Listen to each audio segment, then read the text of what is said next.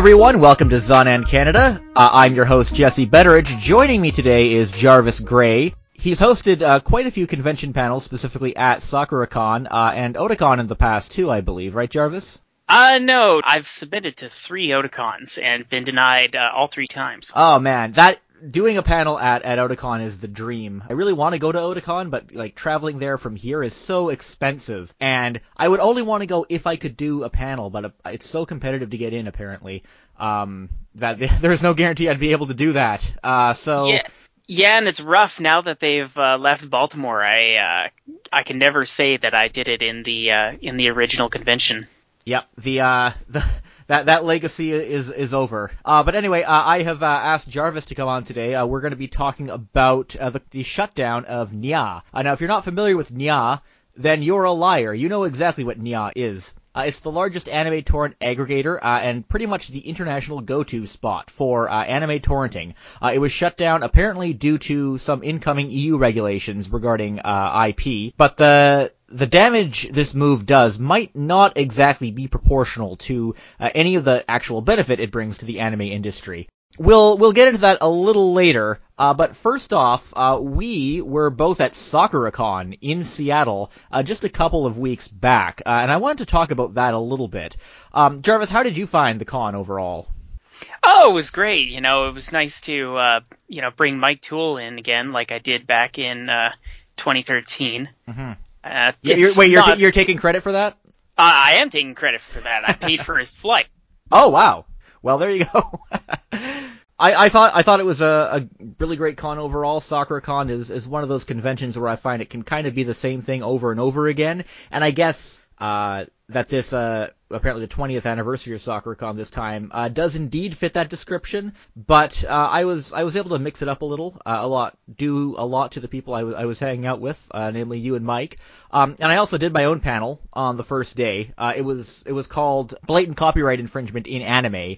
And what I, I did was I basically looked at samples of music from various anime from from different decades that had clearly been lifted uh, or were direct knockoffs of popular Western songs, like you know stuff from the the 80s, like um, uh, like Southern like Southern Cross, or you know different mecha shows, or even you know stuff from the 90s or early 2000s by Yoko Kanno, like uh, like Cowboy Bebop and and Ghost in the Shell. Those shows all have a number of background music pieces that are basically just lifted from from another source or uh, heavily inspired. There are some cases where um, we I looked at songs that homages or parodies, uh, but you know a lot of it was just basically uh, they're basically knockoffs, and I, I wasn't doing it so much to to discredit any anime composers. Of course, uh, it's uh, this whole practice is something that goes beyond any of them as, as individual talents. Uh, but I, I find it uh, it's just amusing to make those comparisons, and you know it can also kind of deepen your your appreciation of the material as well, because you because you know what these creators are thinking and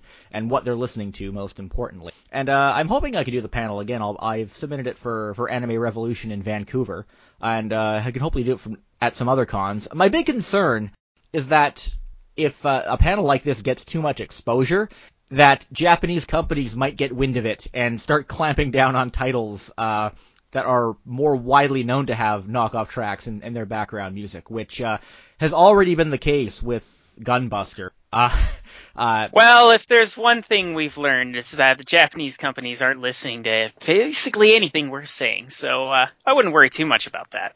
That you know that's that's a good point. Uh, and Gunbu- Gunbuster is apparently being held back because one of its tracks uh, is a I would say it's a, is a clear parody and homage of uh, the title track from Chariots of Fire. Um, and uh, it actually in the Bandai Visual USA release of that that we did get, the track was replaced uh, and also degraded the sound episode entirely. And that um, little controversy is the entire reason that we still don't have the show on Blu-ray or even have it, or hasn't even been reissued uh, here yet. But again, that wasn't due to anybody in the West pointing it out. Yeah, well, I'm I'm glad you talked about that in the panel because I was actually completely unaware about that uh, song.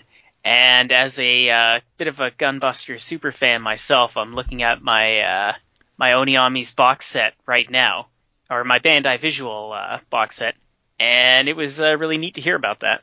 Yeah, it was. I mean, it was a nice box set otherwise, but uh, I mean, just I mean, I mean, run the episode if you have some good quality speakers. Like compare the open, like the just the opening theme of the first episode with the other episodes on the the set. It's it there is noticeable there's a noticeable downtick in quality in audio quality, and it's it's disappointing. Um, but uh, yeah, that was. I mean, the the the panel had a pretty good turnout for you know something that was early afternoon Friday, so I, am pretty happy with how that went overall. Um, another yeah, and it in a really weird spot too. It's the first time we've uh, used those side rooms in like the uh, you know the next building over across the street. Yeah, the Washington State Convention Center is kind of split between two buildings, uh, joined by an overpass, and there's a little uh, there's an area where they that they've for the last few years have used for registration, and now they're actually putting panels. And they also put the artist alley in there because um, something we're seeing at conventions now is that uh, cons are being discouraged from having the artist alley and the dealers hall together. Um, and a lot of this is due to IP, uh, IP concerns. Um, because, you know, it's, uh, they really want to keep fan art, or, or they want, they want to keep that arbitrary line between fan art and official merchandise as, you know, somewhat solid as possible. Uh, they still allow some people to have uh, exhibitor booths, even if they run like a web comic or something, uh, which is the case with some friends of mine. Uh, but you know, still a lot of stuff still slips through the cracks. Uh, you, you still get those uh, those vendors that are selling essentially bootleg merchandise, uh, while at the same time fan artists are all just kind of placed in this less accessible area. Uh, so you know it's uh there there which you know shows again that there's no definitive line you can really draw between the two. You kind of have to make an arbitrary choice at some point. But uh, that is that is something we're seeing at conventions more. But uh, they put a couple of panel rooms down in that artist alley area uh, as well, and they're smaller rooms. In my case, it worked. Uh, for Mike Toole's panels, it didn't work so well. I actually couldn't even get into his uh, Dubs That Time Forgot panel because how how many people fit in that room? I think it was somewhere around like 50, 60, something that's, like that. That's just pathetic. that's awful. Well, it's it's not the first time that's happened. In yeah. uh, 2013, uh, he ran Dubs That Time Forgot, and if you can believe it, it was actually put in an even smaller room. Yeah, yeah. That you, you would you would think that uh, people would know or the staff would know what to do with a Mike Toole panel. I was fortunate that I was able to see at long last bootleg anime from South Korea, and I think it may be the the best anime con panel I've ever seen. If you ever go to a uh, a convention where Mike Toole is doing that panel, do everything you can to get in. I believe he will be doing it at Anime North, or he's going to be at Anime North. I don't know if he's going to be doing that particular panel, uh, but hopefully yeah, he will. Definitely a highlight, well worth the uh, the ticket right there. Absolutely. Um, and yeah, and that, that also, you know, highlights another issue that was kind of with the convention, which was how they were handling lines. Uh, it, it's not necessarily a bad idea, but what they were doing was they were kind of just cutting the line off after a certain point and telling people that you may, you know, you may or may not get in after the line, the, the, the line is let through, uh, which encourage people to just sort of hover around the area and try and, and lurk in after. Um, but the problem is the staff was very inconsistent with that. I was lucky with bootleg anime from South Korea because when I hovered around the door, I was able to join the line. Um, a few days later, with uh, the worst anime of all time, uh, we had this different effect. I guess I guess the the audience at the con had adapted to uh, the the circumstances that had been created, or or that or the staff had just you know arbitrarily been doing things differently. Um, but they they just kept kind of building on the line as it went in, uh, and I only barely got into that panel. And that seemed to yeah. be the case with a lot of other panels as well. So, interesting case of, of line management. I mean, I guess technically I'll take that over, like, having huge winding lines going everywhere that cut off and then start again in an arbitrary place and it's difficult to keep track of. Um, but they really have to be more consistent about that kind of thing. Uh, uh, overall. Well, I'll definitely take it over the Anime Revolution uh, setup where they kind of cattle fence you off yeah. in a completely separate room. Yeah, they, well, they, they, they do that. You know, in the best case scenario, they use a separate room for the for the lines. Uh, sometimes they actually run it through the connector uh, that runs from the east and uh, the the west and east convention halls for uh, in the Vancouver Convention Center for for Anime Revolution, which you know it's uh it's a big clusterfuck, but they kind of have to do it that way because the the the whole area is so narrow they can't actually have uh lineups anywhere. Um, but they're actually they're moving into the west building this year, so I mean who knows what's how it's to be how it's to work out this time around. Um, But uh, but anyway, with with with Sakura-Con, that you know the whole way they handle lines changing constant. Well, it will it will keep forever changing. I'm sure there's there's no you know definitive solution to handling that kind of thing. Um, yeah, have they uh, posted their numbers uh, yet? Sakura-Con? I don't think. I wouldn't be surprised if there was an increase uh, because it felt like there were a lot of people there. They're, oh, it was definitely packed on Saturday. Yeah, they they felt like there was a little down last year, but uh, it felt like it was way back up uh, this year. Yeah, I don't know if it. I don't know if they've cracked twenty five thousand yet, but uh, I mean they're certainly getting there if they haven't. And uh, yeah, another highlight at the con uh, was uh, Hiroshi Nagahama was there. He is, of course, the director of uh, Mushishi and Detroit Metal City and The Flowers of Evil, and uh, an- another upcoming title called The Reflection, uh, which is uh, yet another Japanese take on Western superhero. Um, and uh, Nagahama, he actually is a frequent guest at Sakura-Con. I think this is the third or fourth time that he has been there. Um, and I've been waiting for that moment, uh, knowing that he'd come back. I brought my, uh, you know, the spacer box from my Volume One Plus box release of uh, Mushishi, or the first season Mushishi, and I got him to sign it. Um, and I do have to say that was a bit of a, it was kind of a at the same time rewarding and frustrating experience because uh, Hiroshi Nagahama is one of those guests that will take up to almost 10 minutes to draw a personalized sketch for every single person uh, who comes up to get uh, or what is simply supposed to be an autograph. All I was expecting to get was an autograph, but he uh, he gave me a little drawing of of Ginko uh, and everything. It was uh, it was pretty swell. Uh, but man, I like I was fairly high up in that line. I was close to the front, and I waited for I think nearly an hour and a half uh, just to get that little doodle on my box. Uh, and at, at, one point they had clamped down and said that uh, Nagahama would only be doing uh, very uh, very uh, he'd be doing small sketches for people, but he actually seemed to double down and do more elaborate sketches as as it went on. So you know you gotta. I, I think a lot since he's been there before. I think a lot of people realize that, but uh, man, for for a guest like that, make sure you get in early for the the autograph set. And uh, did you get you got an autogra- autograph from Kenichi Sonoda, uh, right, Jarvis? Yeah, I was in the lineup for that as well, except I was uh, to the back of the line. And uh, Sonoda was a real trooper. You know, he uh, he stayed there even past his time to make sure everybody in line got a sketch. Um, they cut the line off actually super early with only maybe 30 or 40 people in it because they knew that he was going to be, you know, sketching on everything. That was and yeah, that was thoughtful of them. yeah, yeah, don't uh, don't keep him there all day. Uh, but yeah, I got my uh, I got my shikishi board signed with a uh, with a cool sketch. Uh, funny you should mention uh, Nagahama uh, actually and um, his work on Flowers of Evil. I didn't have to go to the autograph signing for him because I actually own two uh, box sets of Flowers of Evil signed by him. That I got one uh, last year, and then I got the year before that.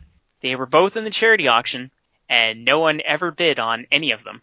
Oh, that that's kind of yeah.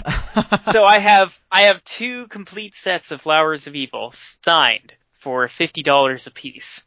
Yeah, it's really tragic what happened to that show. If you're not familiar with Flowers of Evil, that was the rotoscoped show from about four years ago that, uh, you know, has had a lot of unflattering screenshots posted around, but I thought was a really, uh, really good, really effective adaptation. And different styles of adaptations are what Nagahama excels at, uh, and it's going to be interesting to see what his new project, uh, which is you know apparently a Stan Lee collaboration, uh, The Reflection, is going to be like because I think this may actually be the first original title that he's directed. Uh, and he, actually, I went to he he did a panel, uh, kind of previewing some things, uh, about it, and I mean I have faith because Nagahama has yet to let us down. Um, he he pointed out that he's watched um like Tiger and Bunny and uh, My Hero Academia and other anime that embrace American comics. But he says that one thing he he wanted to do different from those titles and something that he you know made notes on while he was watching them was to just avoid any conventions of Japanese style narrative or pacing and fully embrace um, like his kind of idealized picture of Western comic style. Um, visually, I mean, it looks like something like 1970s Jack Kirby uh, kind of design. Um, and it'll be really interesting to see how he interprets, you know, just just comics in general in a 13 episode anime or whatever.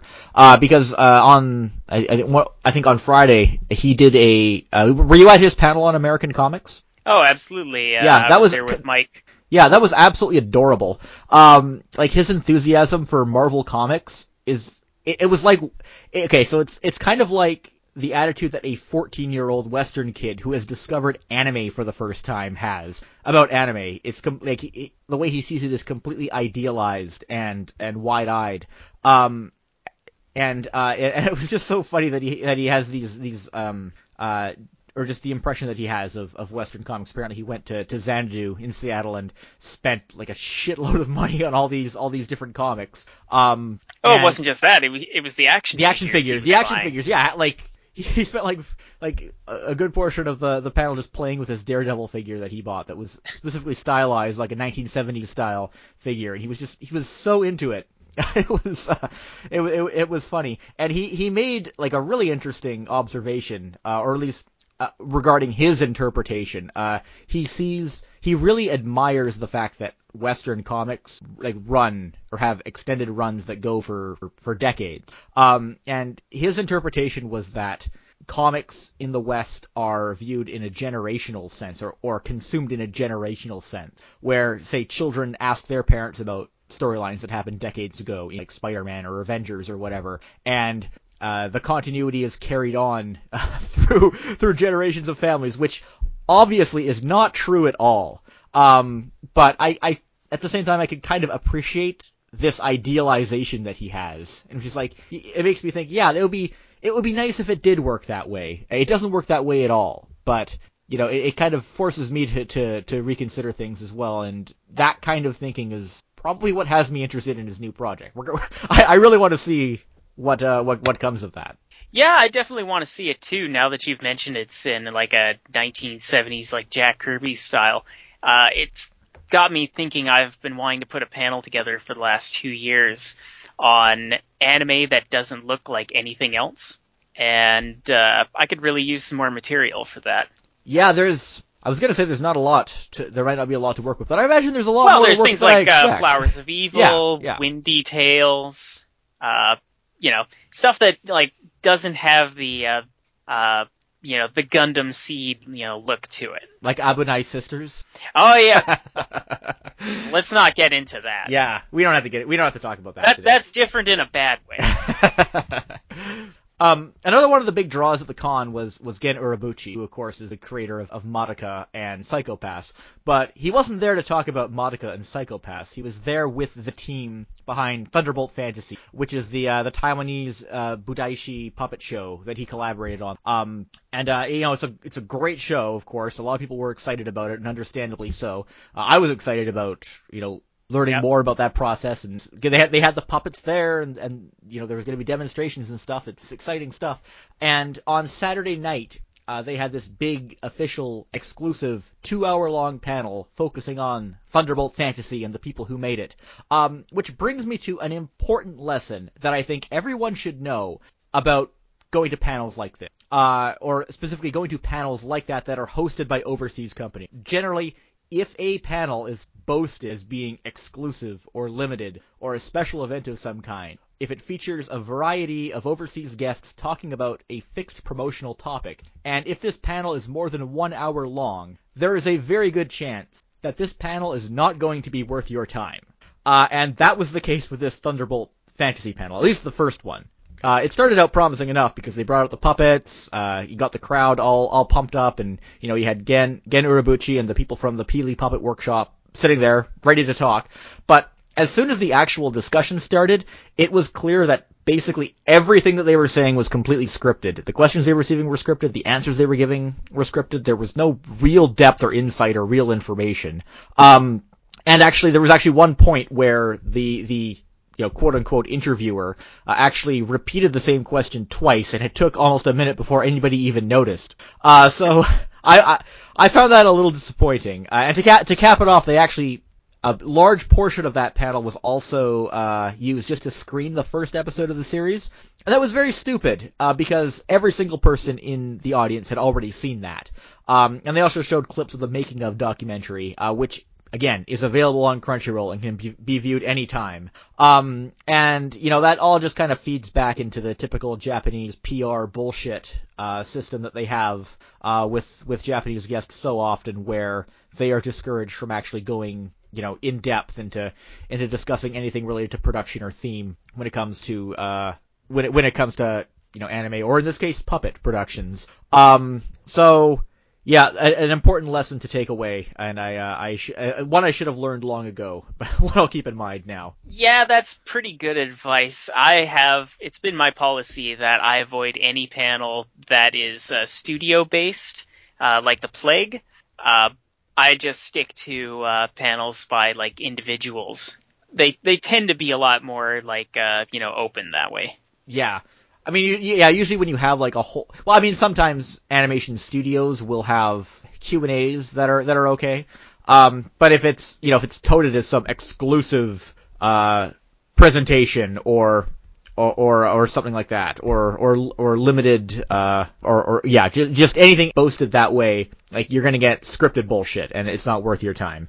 And then of course there are industry panels. Um, you know, I've I've uh, I, I've long since learned that uh, the Funimation panel is not worth your time ever. Uh, it's like being held in anime jail for two hours, and I don't mean the kind of anime jail where Little Witch Academia is. Uh, the anime jail you don't want to be.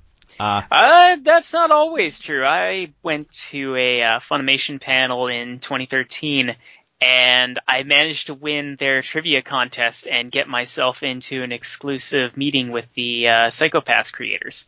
Oh, okay. Well, that's not so bad, I guess. That's that's actually better than uh, than winning a free DVD or T-shirt. Uh, maybe I stand yeah. corrected. Unfortunately, getting to meet the Psycho-Pass creators was get a ticket, go across the street to the fancy hotel, um, get something signed by them, and then sit on the floor and watch the first two episodes of uh, Psycho-Pass, which again, everybody in the room has probably already seen. Oh, so basically Japanese PR bullshit again. Yeah, yeah. but again, in a small room, no chairs. Okay, everybody crowd around this uh, this 32 inch uh, you know flat screen and sit on the floor. But would you say it was worth it in the end?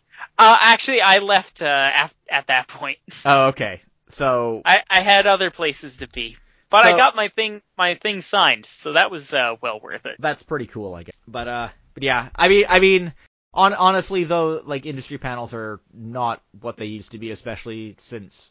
Well, I mean, even looking back, back, it's kind of silly how much we uh, we we would always value title announcements back when everything was just physical media licensing.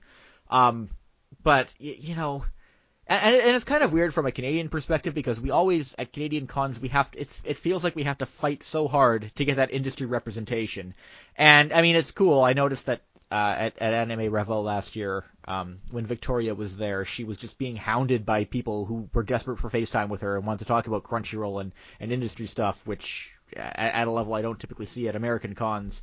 Um, but then you get the actual content in the panels, and it's just like, yeah, I'll go do something else uh, for the um, Thunderbolt Fantasy, or the, or rather the the Pili uh, Puppet Workshop, they did uh, do an actual demonstration on the Sunday, and that was uh, that was really cool. Definitely a highlight of the event overall.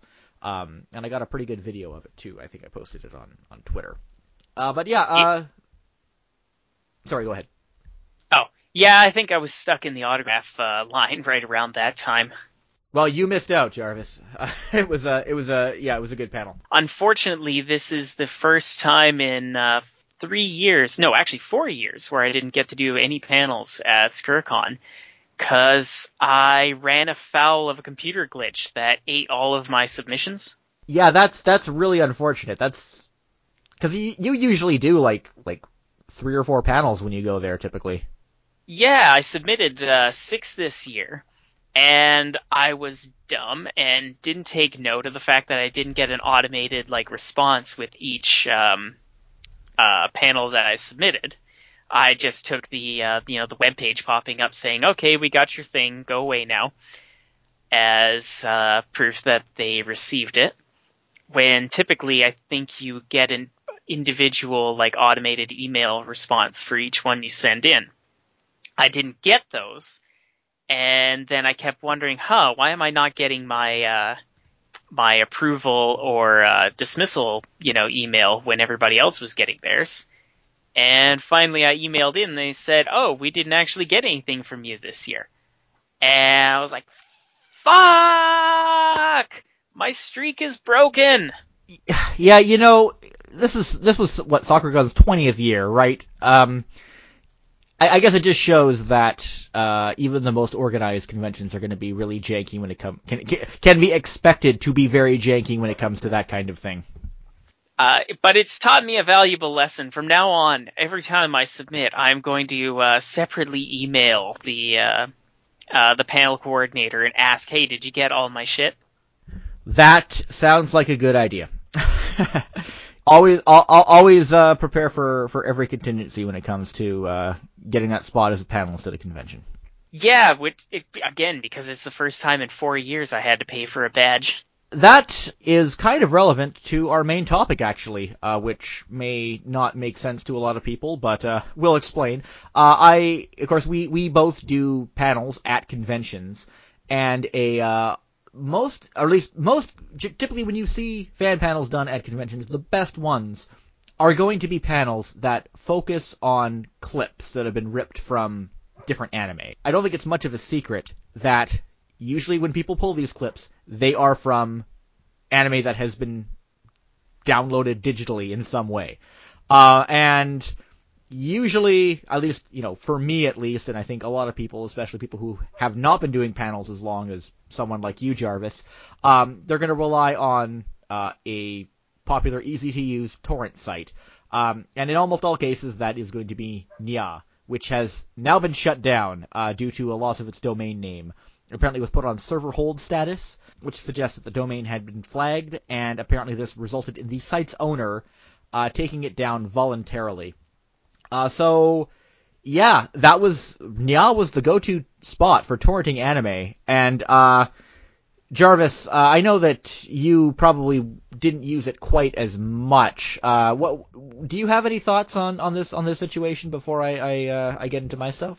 So I hadn't actually used Nyaa all that much. I only started around summer of last year, uh, because uh, a certain other torrent site had been taken down, Kickass Torrents. Right, yeah. They were my uh, primary source at the time for getting um, dubbed or dual audio anime uh, for ripping for conventions.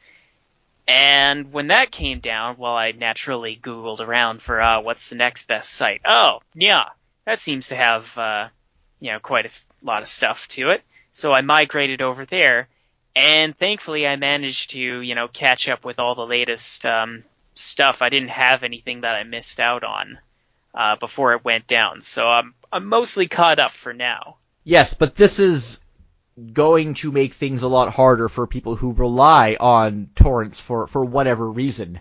Um, I mean, for one thing, uh, torrents are the lifeline for people who are not able to access streams in their regions. Um, and that's where like the horrible subs and stuff wind up going, which you know are are definitely downloaded a lot by people who do have access to the content and uh, and and choose not to use a, a legal method, but there are, are, a lot of people who rely on it. That uh, that of course applies less and less to, to most areas in Canada because the number of titles we can't access at all is is lower than ever now. And Jarvis, well, actually Jarvis, I, I understand you download a lot because of the internet that's available in your area. Yeah, rural internet is a thing I would wish upon nobody. Frankly, I am surprised that this Skype call has uh, maintained itself for the entire episode so far. Uh, it can get pretty... I'm I'm knocking on wood right now as you say that. Perhaps more importantly, Nyaa is a resource uh, for anime that cannot really be accessed in any other way. There's there was so much content uh, on there for titles that have not been licensed, probably never will be licensed. And also, as you pointed out, dubs, especially for obscure lost dubs that uh, are not going to be readily available in pretty much any form, possibly ever again going forward. It's rough uh, losing all that, but I'm a resourceful guy, and I've been uh, downloading things for over 10 years now. I've got my methods for um, for getting stuff still, but I ain't gonna say what they are because I don't want to blow up my spot. well, that that's the whole thing. Uh, you know, people Nyaa was pretty much out in the open, and it was allowed to be uh, for the most part because and maybe this is a contentious statement. I don't think that torrenting is really seen as a threat to the industry, at least not anymore. That that was the argument like 10 years ago. But we're at a point now where the people who torrent are mainly people who who have been doing it for a long time or see it as uh, just sort of an optimal way of of uh, accessing content they can't get otherwise. Um, and if you're doing something like getting into making anime convention panels, it's pretty much essential if you want to, you know, make sure you get the precise clip of something that uh, that uh, uh, you you don't happen to have on hand in any other way. People like you who are who are resourceful and, and well connected and have established networks are are, are going to be okay, but you have you have secretive things that you have to fall back on, and that heightens the uh, the barrier of entry for so many people. And I th- I think that kind of sucks because well, if we're talking about anime convention panels in general, um, there aren't enough people who are doing the high quality video based panels, uh, and it's going to discourage, you know, people who, who haven't already been doing that kind of thing for years to, to take up the mantle on that. Especially here on the West Coast, where there absolutely isn't enough of that. It's it's always been more of an East Coast thing, from my understanding. Oh, absolutely, and uh, we need, you know, rich video content, uh, you know, filled panels in order to push out the uh, Ask a Country, Ask a ah. Naruto character panels into the garbage where they belong. Push yeah. them deep down where they can never rise again. Cons are finally starting to ban those, thankfully, but they they they they're they're not giving up easily. They're trying. They're they're always going to be rebranded as something that that gets around whatever whatever rules they put in place. Uh, because you know just a certain segment of of the audience just likes that stuff for some reason. I, mean, yeah, the the best way to, to, to combat that is just for people to actually make quality content and get it out there. And I, I feel that there could never be enough of an effort made for that kind of thing. Um, but you know, for for for for for doing things like that or making any kind of creation that requires found content or uh, or um, remixed content or anything, having easy digital files that you can you can compile together uh, is essential. In fact, the panels that I have done could not have happened without Nyaa, and I don't really know what I'm gonna do. Uh, I'm gonna have to start sucking up to people to get to, to get my hands on, on content I need because uh, I don't know how to rip Blu-rays, um, and I don't know where to uh, you know other places I can I, I can extract files like that. Um, well, Jesse, you can always uh, suck up to me because I've I've got everything you need. well, I'll keep that in mind, Jarvis. Thank you very much. This isn't the first time, you know, this sort of thing has happened. Like in 2012, we suffered a huge blow when uh, Megaupload got taken down. That was a dark time indeed because it wasn't just like a single website. That was like a backbone platform of the uh, of the sort of anime piracy scene. Everybody was using it. It was so much better than um, relying on torrents. You know, uh, have you ever tried to find a fully seeded torrent of Future Boy Conan? It ain't easy. Uh, actually, I found that on yeah, but uh, it was it was harder back then, of course, uh, before before Nyaa. Yeah, I'm talking like 2000, uh, 2008, 2010. Yeah, yeah. You know, a lot of that old stuff was really hard to find in a uh, in a fully seeded torrent, but a well maintained file locker, uh, you could get what you needed, uh, you know, without having to worry about if it was the hot new thing and it was going to be uh, picked up by a lot of people. Yeah, and I mean, Future Boy Conan is the perfect example of the kind of thing that, you know, you you pretty much have to resort to piracy if you want to see it, uh, and probably will for for for years to come because that thing's probably never going to get licensed for for whatever reason. Or rather, if it was going to get licensed, it would have been licensed already. And uh, but I guess this also brings up the, like the complicated issue of ethics as well. Uh, I mean, we all saw we all saw the lavish lifestyle that Kim Dotcom lived. So you know, he was clearly making money off of, of Megaupload. Uh, and there's always a popular sentiment going around that, you know, even if you're just resorting to petty piracy uh, for unnecessary reasons, uh, torrenting is far more ethical than other options out there, like, namely, uh, illegal streaming sites like Kiss Anime, which I would personally argue are the real problem uh, that is that is um, damaging the anime industry right now. Uh, if if you're going to point to anything related to piracy, uh, and uh, and like the loss of Nyaa as a resource for either you know torrenting for things you can't get otherwise, torrenting because even if you even if you just don't want to pay for the content, it is a much better option to do that than to use those pirate streaming sites.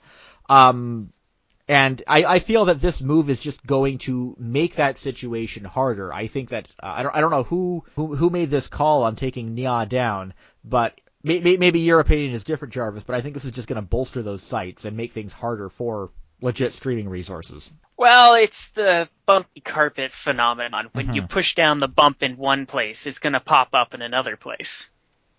I'm already uh, hot on the uh, on the trail of finding where's the next like uh, you know hotspot for anime torrents going to be.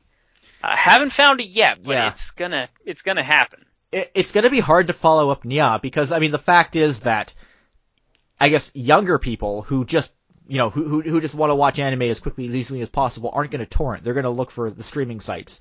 So there's going to be less demand for a new Nyaa popping up than there would have been like say four or five years ago.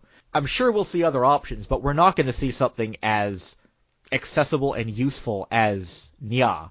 And I, I, I will, you know, maintain that Nyaa is extremely ex- is, is extremely useful and valuable.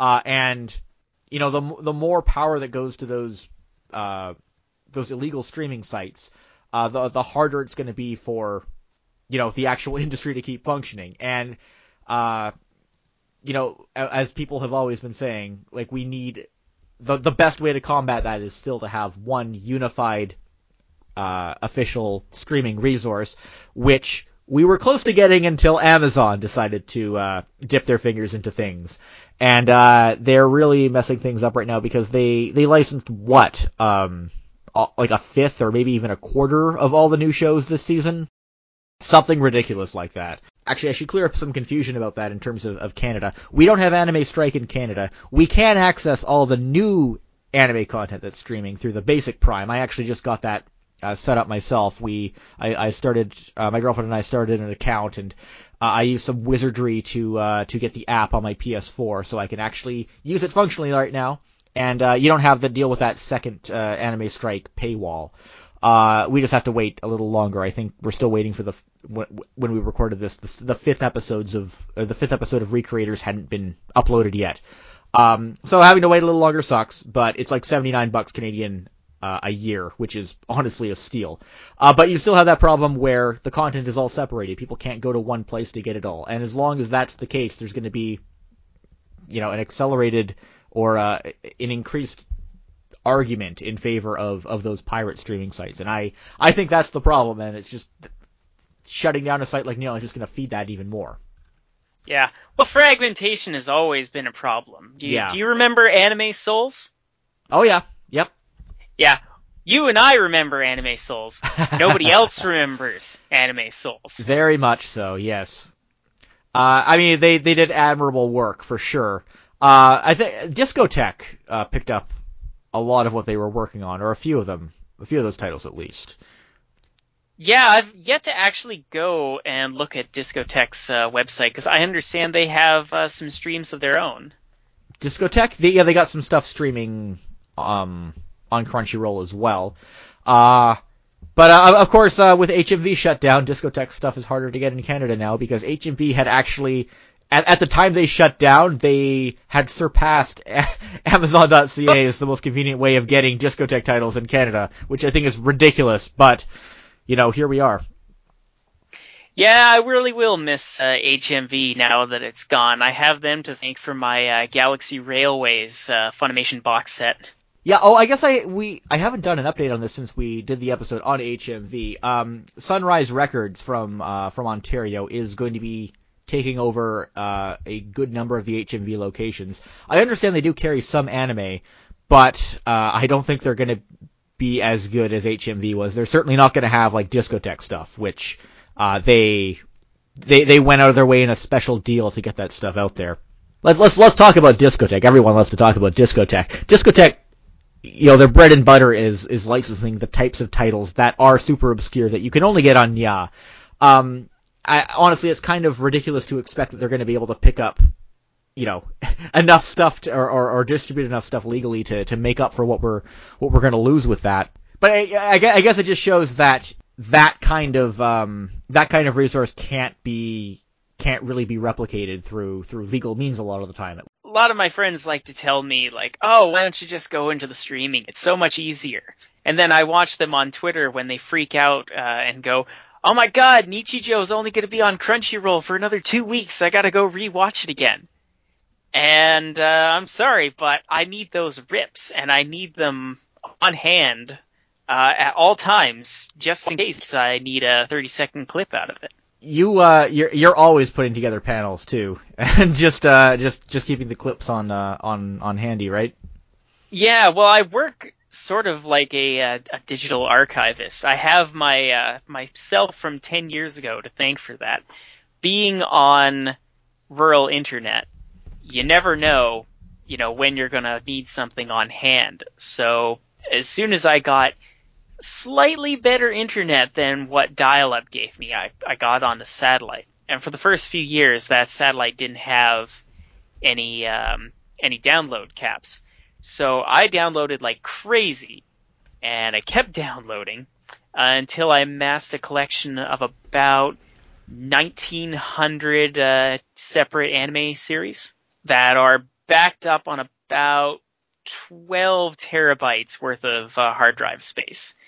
And so if I ever need, you know, any show at any time, I can go look through the library and grab it and I got clips ready to go.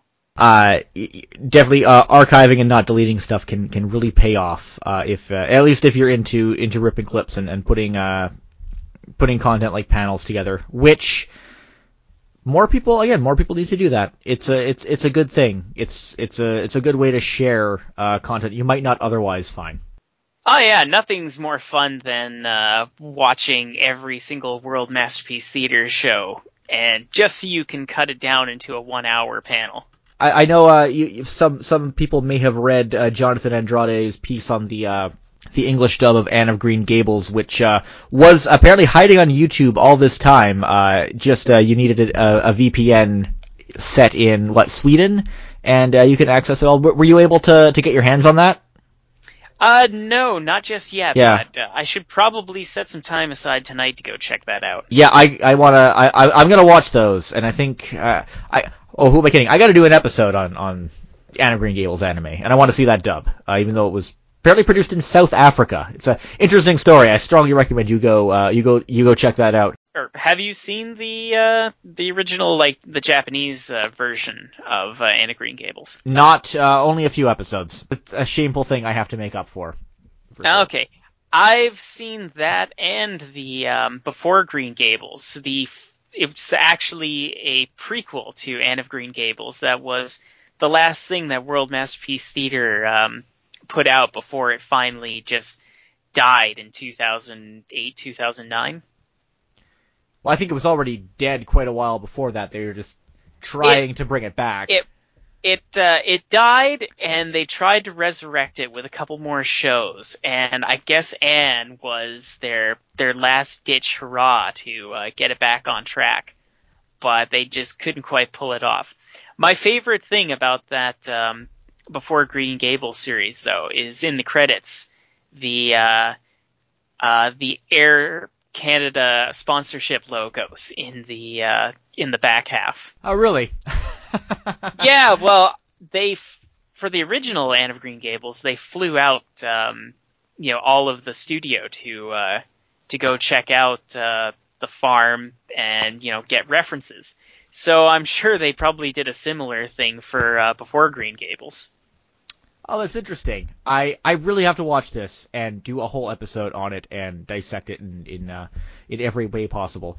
Uh, and it, and it just increases that irony of the fact that the the English dub never or there never was an English dub produced before like the late 90s and it never showed up on Canadian TV, but it aired on Radio Canada in French. So I guess before we go, uh, just to add something else to this episode, Jarvis, we you've been playing Persona 5 too, right? I've been playing it uh, feverishly since the uh, day that I managed to get a copy, which is hard on the coast. I actually um, couldn't get uh, a copy out of any of the stores I went to, so finally had to resort to downloading it. And again, being stuck on rural internet, I had to take my PlayStation 4 to a friend's house uh, an hour's drive away just to download it. Yeah, we're not we're we're not at that ideal future of downloading all the good all the good games yet. Yeah, no, it was rough, and I wanted to get through it as fast as I could. I'd heard that it was beatable in about 80 hours, so it seemed to be the average. And I've still got five months left in the game, and I'm at 88 hours. So clearly that is bullshit. Well, you're only going to get through that game in 80 hours if you know, if you don't appreciate it. And I find it very difficult to imagine that anybody playing Persona 5 wouldn't appreciate it because it is a game that is just rich in everything. Um, I, I am really impressed at uh, at how well it delivers its whole theme uh, and uh, and social satire on uh, you know the, the, the old devouring the young uh, epidemic that has been an issue in Japan for for a num- and for a number of years and is you know a bit distinct from our own uh, our own issue with that. And I, I I just thought thought it's so great that you know this is a game that clearly has something to say and that's woven into every element of it. It's woven into the you know the main storyline. It's woven into all the confidants. Look at something like the politician's you know social link confidant thing. Uh, I found that like in, incredibly compelling. He he had nothing to do with the main storyline, but the way he ties into the overall theme of the game was so well thought out. And that just makes me think of what a huge improvement the game is in that respect over Persona 3 and Persona 4. Uh, I mean, Persona 3 had like a, a central theme of, uh, you know, remembering that death is inevitable, but it's, you know, really frivolous and doesn't really come together like it was supposed to. And then, you know, Persona 4 has a little bit of social commentary, but it's more of an afterthought. Um, it's just mostly a pastiche of like stuff from The Ring and Videodrome. But with Persona 5, like I really get a sense that it's a game that's trying to say something, and the extent that they go to that is just jaw dropping. It's so well done. I'm so impressed with it. yeah, I, I, really need to do a deep dive on some of those think piece articles that have been floating around on picking apart each and every one of the little crime aspects in the uh, in the game. Mm-hmm that delve into some of the real life fucked up shit that's been going on over there. Each palace in the game, each criminal that, or each corrupt adult whose mind you infiltrate is based on some kind of actual scandal that took place in Japan. So, um, I mean, if you if you follow Japanese uh, current events, this is this game is going to be like very resident for you. Do you have any other uh, favorite uh, social links that you've been maintaining? Um, you, are you are you asking me who I've banged so far? Uh, oh, well, we can get into that later. But, uh, I, I I really enjoyed Yoshida's uh the, the politician, and I and again looking back at Persona 3 and Persona 4, uh, I like I just know that if they had tried to do a like that as a social link in one of those previous games, it would have been like frivolous at best or just completely corny and pointless at worst. I, I've been kind of partial to, to Mishima's. Uh, he's obviously a very annoying character, but he's, uh, you know, as a, as a, as an obsessive, uh, he's a person that I kind of relate to. Uh, so I, I found my, myself latching onto that one in, a, in an interesting way. Well, the thing that's impressed me about the game is that I'm a real uh, min maxer when it comes to my RPGs. Yeah. Uh, like about halfway through the game, I had managed to max out every single one of my social stats. Normally, I would completely cut people loose who, oh, your social links don't add anything to the game for me. I will just completely ignore you. But uh, most of the characters are so like interestingly written that even people like the uh, the guy who runs the airsoft uh, shop. Oh, Iwai. Oh, I like. It. That's another that's another confidant I really like in that game. Oh yeah, I'm super invested in uh, helping him, uh, you know, solve his problems with his old yakuza buddies.